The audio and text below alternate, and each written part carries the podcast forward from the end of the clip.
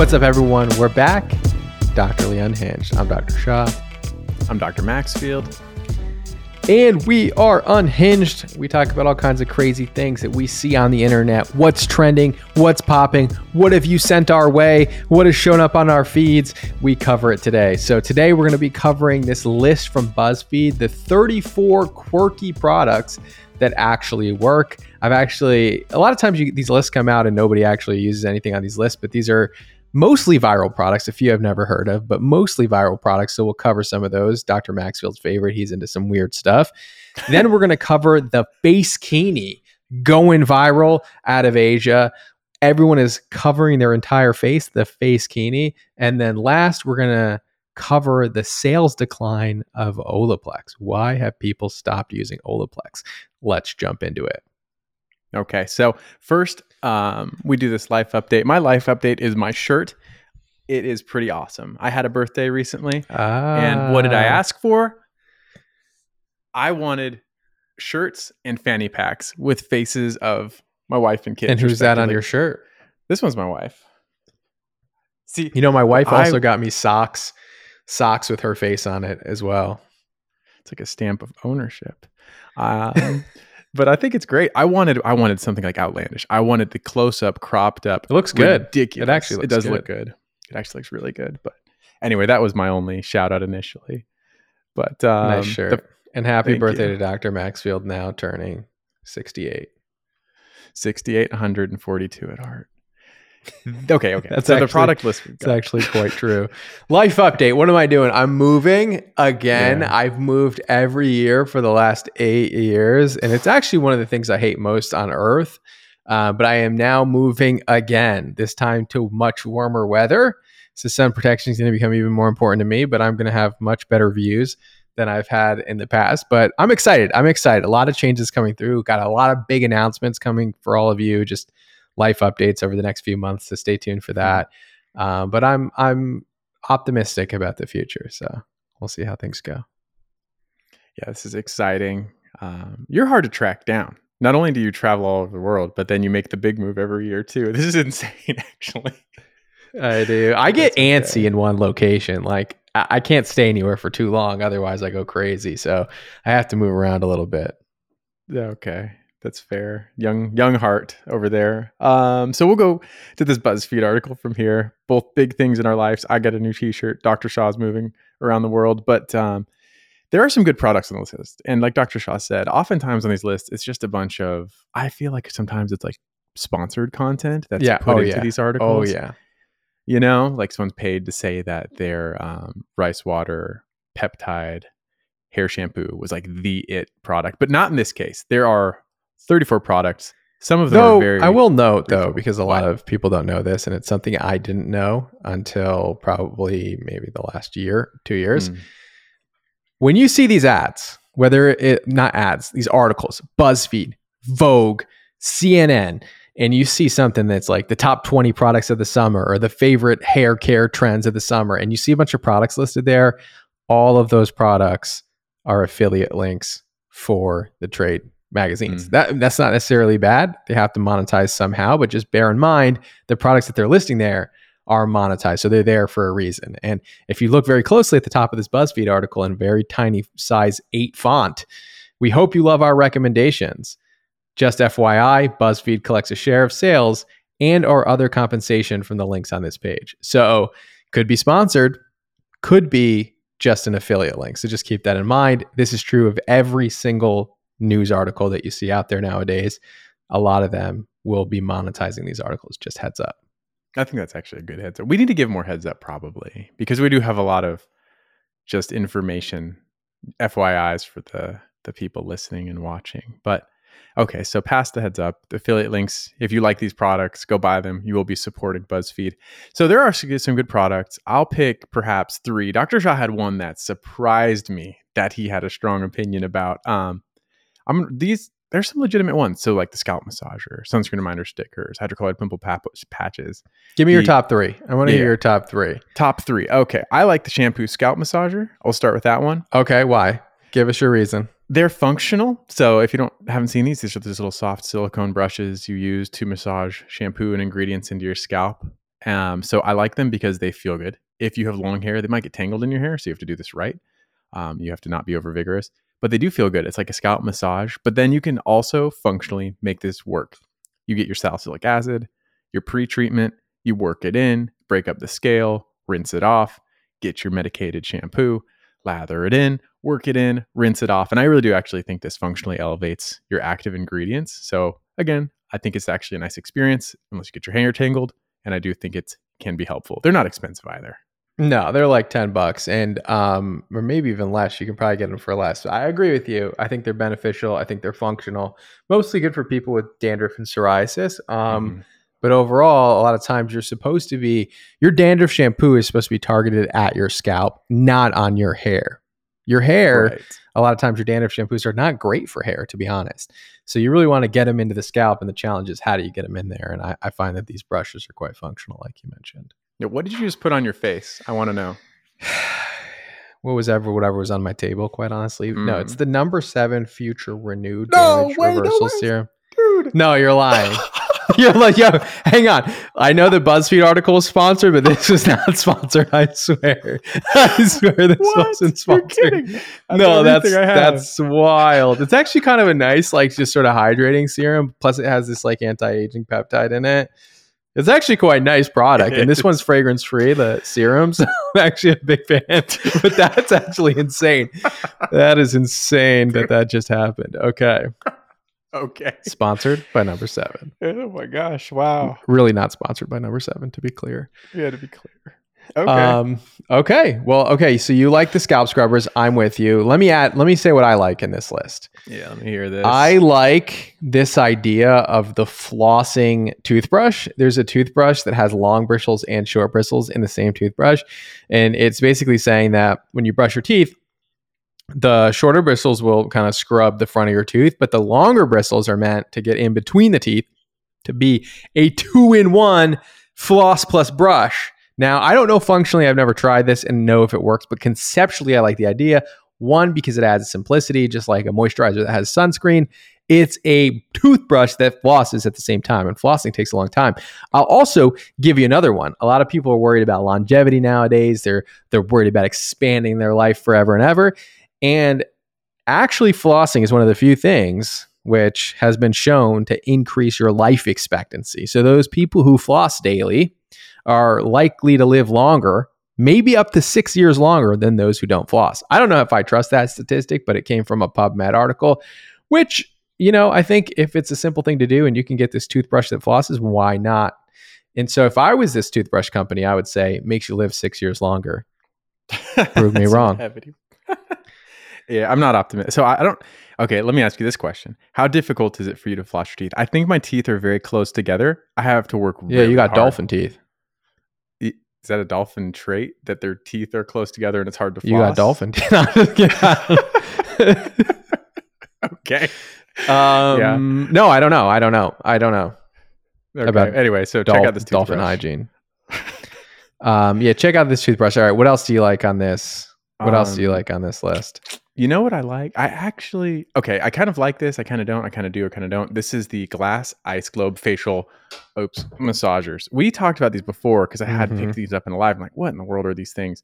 Brand after brand after brand are dropping these cold ice globe facial massagers, and I've got one here because I have everything here. And the reason I kind of like these is it just feels good. It's like really hot right now here and humid, and so it just feels good. And they're just finding ways, different ways to rebrand cold things to put on your face. I don't care if it's cucumber, spoon, the triple roller hyaluronic acid from L'Oreal. Um, they all feel fine. They feel good. They depuff. And I don't think these overpromise. I think no one's saying that these ice cold rollers are going to reshape your jawline and like erase your wrinkles. I think they just it's understood that they're going to depuff and feel good. So I'm okay with that. I kind of like them.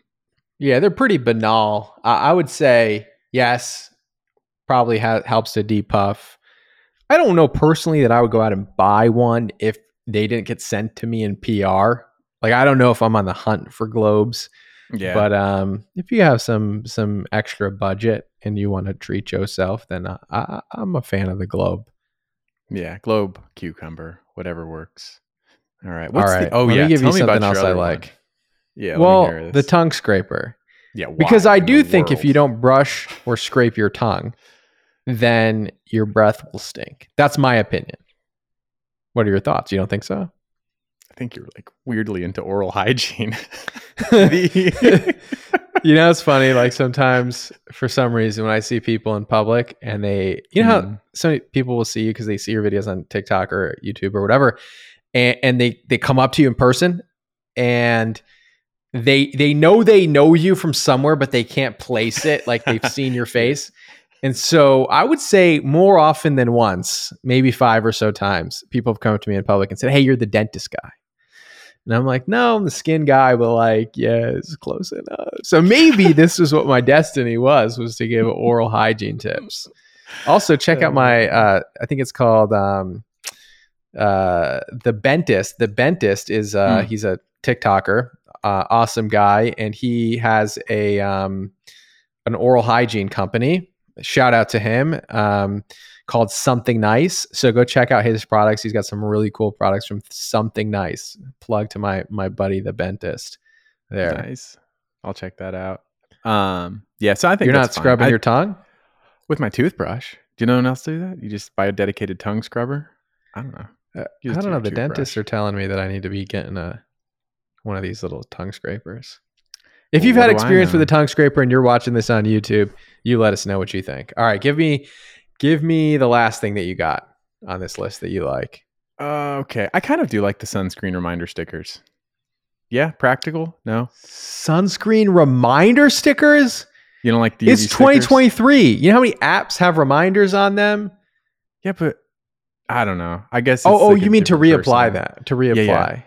Oh, Yeah, the okay, ones that turn okay. I thought that you- like out you were like sun. putting. I, I didn't read the full thing, so I thought you were like putting them on a calendar, and that you get like a sticker if you get them right. I was like, Like a there's no star. way that this is taking off. Um, okay, okay, okay, fair, fair, fair, fair. I like the concept. I, I actually don't know the chemistry behind whether or not. So, so for those of you who don't know, these reminder stickers are basically these stickers that you put on the skin, and they're supposed to work such that after two hours of being out in the sun, they'll turn purple to let you know that it's time to reapply sunscreen. Which, in concept, in theory, is a good idea. Um, I don't know if they actually work. So if, if they do work, I think it's a great idea actually, especially especially for those who are prone to burning and those who are prone to skin cancer. Um, I think it can actually be quite beneficial. So Yeah, We're talking about the same thing, right? We are, yeah, yeah. And I'm with you. I, I need to deep dive the science behind it, but conceptually, I, I like it because you know you're out, you're about, you're playing. It you don't have your phone in your hand because you're actually doing something with life. Um, so I like the reminder idea, the concept. So that's all. That's my list. Those are my three. all right, well that's it for me. But I want to say I want to say one thing actually. Um, Hmm. not not it for the podcast. We're gonna keep going, but it for the list. But but I got microneedling on Friday. We shot a bunch of videos on Saturday, so if I'm looking rough in our recent YouTube videos, it's because I just got microneedling done. But I would let you. I would. I want the the world to know that I'm gonna get really close to the camera right now so that you can see. Now I'm still a little bit of red. You can see a little bit of like the puncture hole still, but I would say I'm four days out, and you can pretty much get back to regular business four days after microneedling is my is my final answer when people ask me. Four days, you're good to go. Yeah. You get it done Friday, you're good by Tuesday. Yep, I agree. I agree. All right, let's move on to our next article. Face kinis.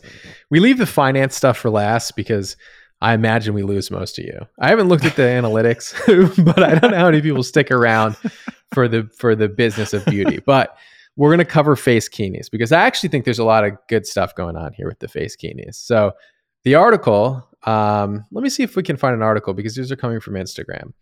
Um, so face Yeah. kini, what is the face kini? So the face kini was developed in, I believe, China, uh, in a coastal Chinese city called. I'm not. I'm going to butcher this. Should I even try? Don't Kin- know. Kin- Qingdao, Qingdao. Um, this is a city in coastal China that has popularized the face kini. What is it? So it's basically a full face covering. All you have is eye holes, mouth holes, nose holes, so that you can breathe. But the rest of your face is covered when you go out in the sun. So beachgoers in Qingdao wear this face kini so that they can protect themselves from the sun, so that they don't get sun damage, or and they also don't get melasma.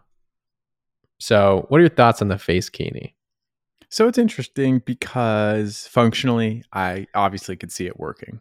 And it is kind of a cultural phenomenon where this is more readily accepted there because I think, again, just culturally, from what I understand, they do have a strong aversion to sun damage, um, and then even perhaps even darker skin tones.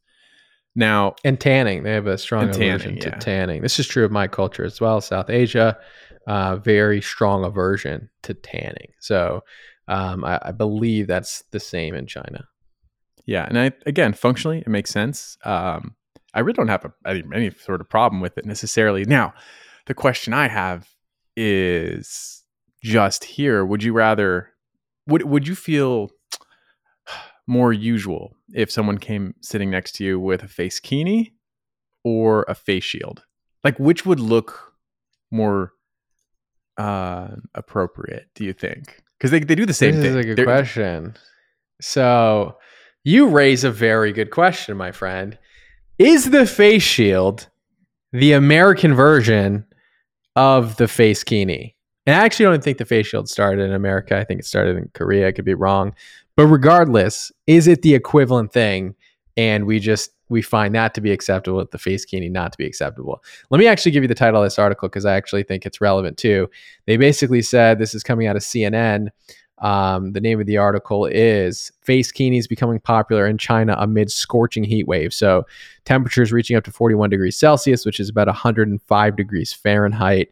Brutal temperatures coming out of China, leading to people wearing the face kinis. I'm with you. I actually think that they're equivalent um, in in in sort of ridiculousness, not, if I can phrase it one way. I, I think functional. I'm not saying not fu- not functional, but definitely some degree of ridiculousness, especially if you're like going to the beach wearing this because you could just if you didn't want to get any sun, then maybe you could go inside. But you know what? I actually this is a question I want to raise to you, Dr. Maxfield, and I actually don't know the answer to this question. Um, I've I don't think I've ever worn a face shield in public.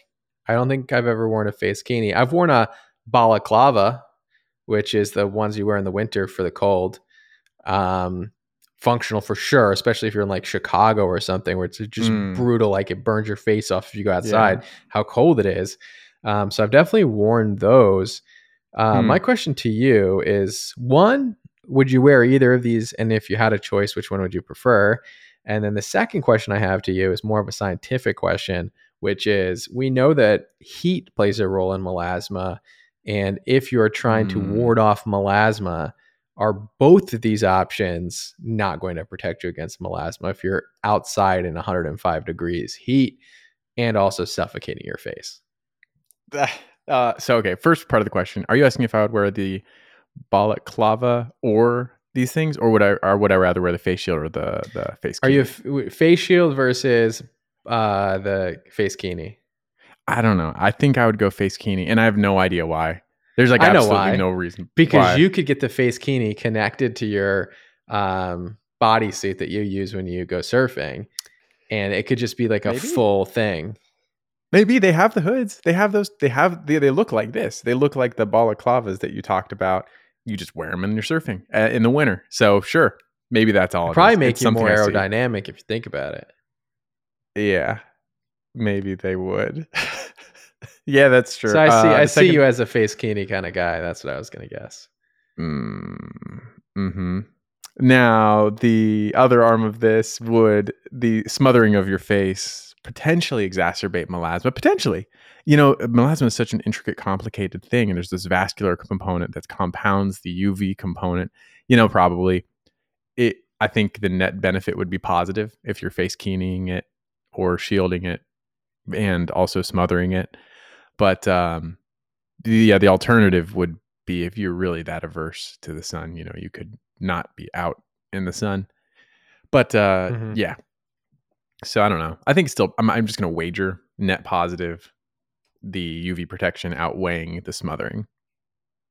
Okay, I, I think that's fair. So, my thought is that with the face kinis, I could see how it's functional. You know, I will say that if you're somebody who has melasma, dark spots that rigorous sun protection is so critical to treating your melasma. I could understand the desire to want to wear a UV shield, or especially if you're, you're spending a lot of money on different lightning treatments, different lasers to lighten your sure. melasma, and then you know that every time you go out in the sun, you're reversing some of that.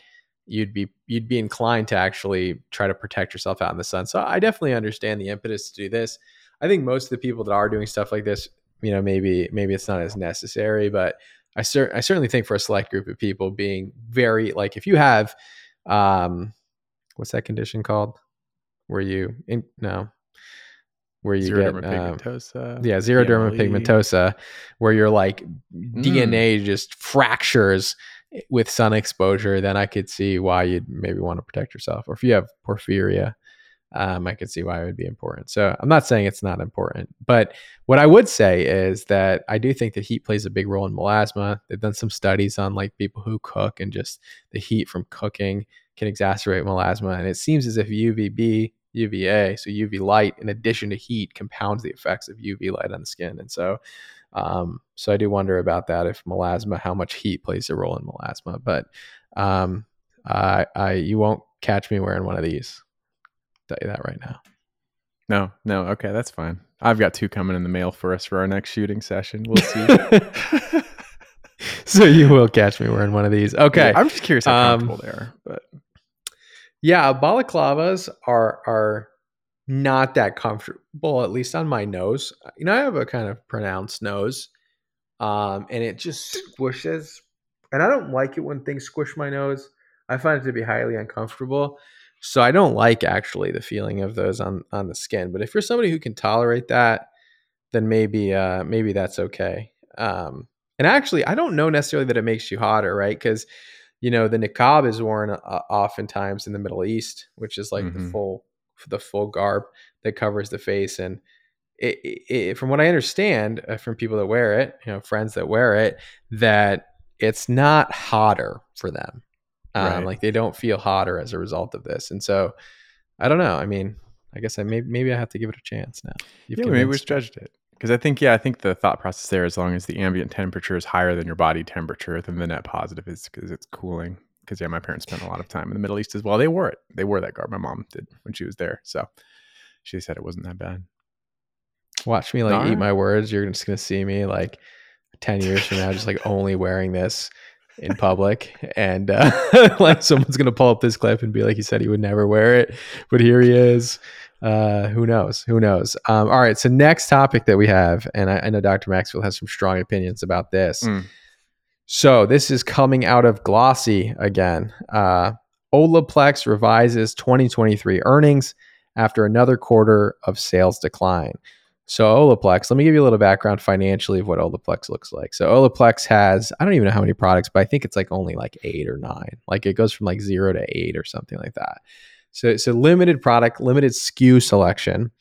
They have dominated the hair repair space for many, many, many years. And so big that they eventually IPO'd, I believe, in 2021. IPO is when you do like an initial public offering. So basically, you're available to trade on the US stock exchanges. So Olaplex got so big that they actually IPO'd to the public. So you can actually buy stock of Olaplex nowadays. So when, when Olaplex IPO'd, it IPO'd at like a valuation of $15 billion. Since its IPO in 2021, Olaplex has declined in sales and valuation, and they continuously have have had declining sales, and their declining sales have led them from a 15, 15 billion dollar valuation when the public bought in to a about a 2 billion valuation today. So they've lost about 85% of their value in the last 2 years.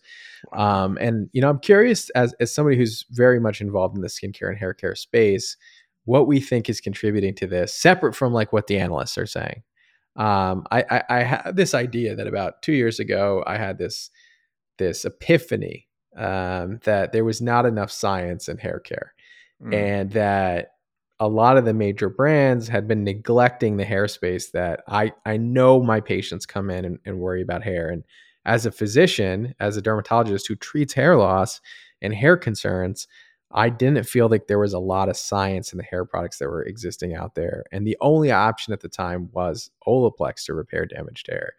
Uh, now in 2023, uh, there have been several other competitors to come into the space. And so uh, we can talk a little bit about the lawsuit and legal issues that they're going through, but I think part of this is just increased competition. You have K18, hmm. Kerastase, several others um, that have entered the space and you know really have taken I, I would suspect a large market share from Olaplex because at one point they were first and biggest and now I think more people are interested in the space and I'm I'm actually really excited this about this as a dermatologist because I really want more options for my patients. I find that there really wasn't a lot of options and people were kind of stuck with Olaplex and now that there are more options out there I'm excited about that.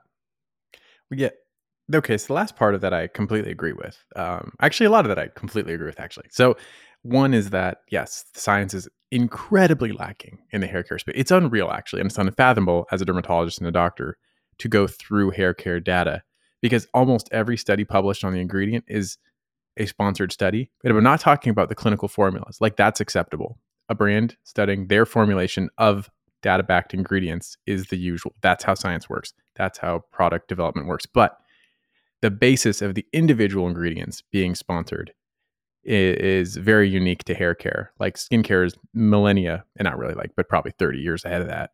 Now, Olaplex, I do know they take great pride and they genuinely believe their products clinically uh, are data driven. They are very passionate about collectively. I've talked to their team. Um, I know that this is like individually, they, they really personally and professionally believe that these products do what they say they're going to do clinically. They have studies behind the scenes that they've tested all this stuff, et cetera, et cetera, et cetera. Um, I think I really think the lawsuit it, it was untimely, but I also think that uh, exposes the bigger picture in hair care. Like this is a vulnerable space. We've seen this a few mm-hmm. times with different brands where a peop- someone will have an untoward reaction, and it does. There, you know, although we don't never have the data or the uh, actual person or patient complaints about it, it does seem to stem from irritant and allergenic reactions causing inflammation. And then the potential endpoint of this is inflammation and hair loss. And that's what the suits tend to be about. And we've also said in our videos that hair products are notorious for containing allergens and irritants. It's just the nature of the beast right now. And let me just read off the list. So this list is from NPR. This is from like when this all blew up back in February. So this is we're six months out, and I think the lawsuit's ongoing. I don't think there's any end point in conclusion to this, but these are the list of ingredients that were by NPR reported as problematic: panthenol, B5, sodium benzoate, ascorbic acid, and they considered that the combination in sodium benzoate and ascorbic acid could, in theory, create benzene. They never said, and I don't think there's ever been any information saying that benzene was ever in any of these products. But this is almost like the niacinamide um, vitamin C. No, what is it? Yeah, niacinamide vitamin yeah, yeah. C argument that in theory, potentially, it could be problematic. And then in these, that the complaints were that there were potential allergens and irritants that led to inflammation and possibly caused hair loss. And that's tough because even in the skincare space, where I think we are a bit more data driven and where there's, I think, a lot of decades more research behind it, 90% of the products in my room not only have allergens and irritants in them, but some of them are deliberately irritating your retinoids, your exfoliants. Those definitely can be irritating functionally so. And I think a lot of hair products, especially like your sodium, sodium lauryl sulfate, that's a good example of a functional potential irritating ingredient. So it's long winded, but I'm just not sure that there's a whole lot of validity. And I think this is still the first of many similar problems in the hair care space that are going to come out.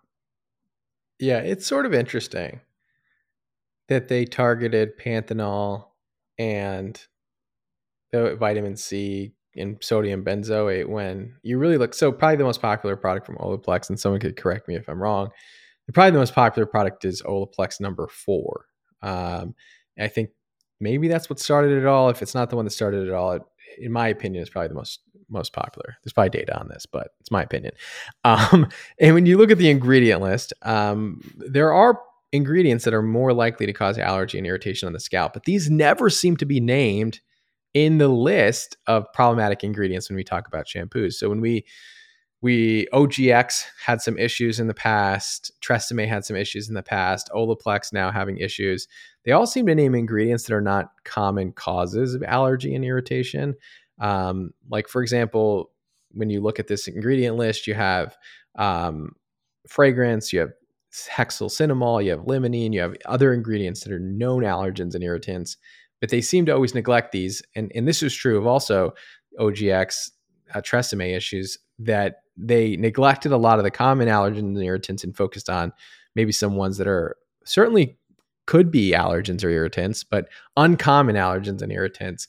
And you know what's interesting about hair loss clinically as a physician is that oftentimes, and, and this is why I think, and, and I'll tell you two reasons why I think that these lawsuits around hair care are so common and unfortunate. One is because um, hair loss a lot of times is very nebulous. We as dermatologists oftentimes never get to the root cause of hair loss. We sometimes order labs. A lot of times the labs are normal.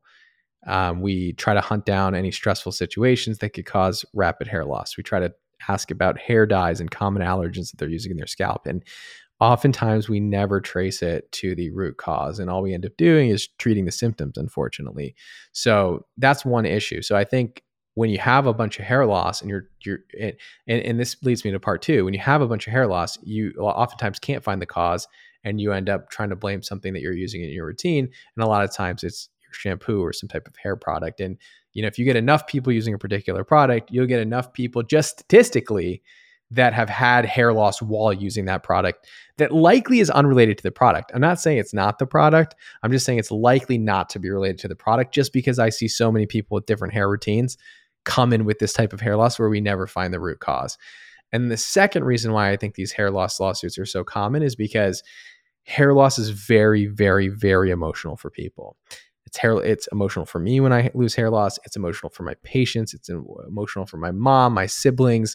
You know, all of us mm-hmm. suffer for, with hair loss, and when they, you know, especially you know the women in my family with longer hair, like you know they'll say like oh you know it's my my hair was so much thicker before like I you know now like I can you know my scrunchie like I barely get one wrap around it. And you know and it really like they'll look at old pictures and see oh my god my hair was so full back then. I didn't appreciate it when I had full hair. And so it's very much an emotional thing for people. And I and I would say of all the patients who have cried in my office over their skin or hair conditions, hair loss has about half of the patients who have cried mm. in, in, the office. And so it's very emotional for patients. So now you have this very emotional condition and you tie it with um, a condition where the where the cause is very nebulous and then you end up with lawsuits, right? Because people are just trying to get to the root cause and get their hair better. And so um, I, I, think that that's you know why this happens and then of course like these these companies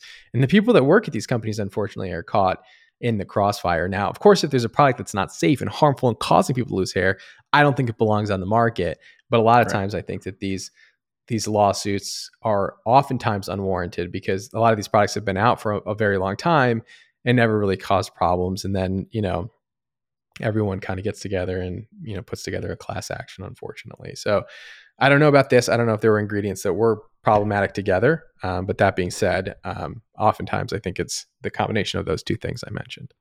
Yeah yeah and another thing too is uh, another com and here's another thread that's going to be a problem uh, going forward i think with skincare too is another ingredient they said was problematic was lilial um, and what's Lilial? Well, this is it's used for multiple reasons. One of which is a perfuming product, but there's actually multiple functional pro- properties to this. But it was banned by the European Union. And why is that mm. important? Well, people claimed that oh well, this had Lilial in it, and actually, I, I believe, and I'm pretty darn near positive I'm correct on this. I think Olaplex actually was ahead of the timeline proposed by the EU to remove this ingredient.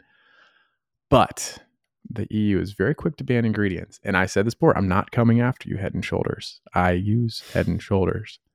Zinc pyrithione was named on this list and nobody cares. Like, I have no idea why in the same list where multiple other ingredients were named, people are losing their minds about these ingredients. Lilial is not even one of them. There are multiple other ones, but no one cares. Mark my words on this podcast that we're shooting today in August 2023 that there will be a public repudiation of zinc pyrithione as a result of this EU ban. It just hasn't caught on yet.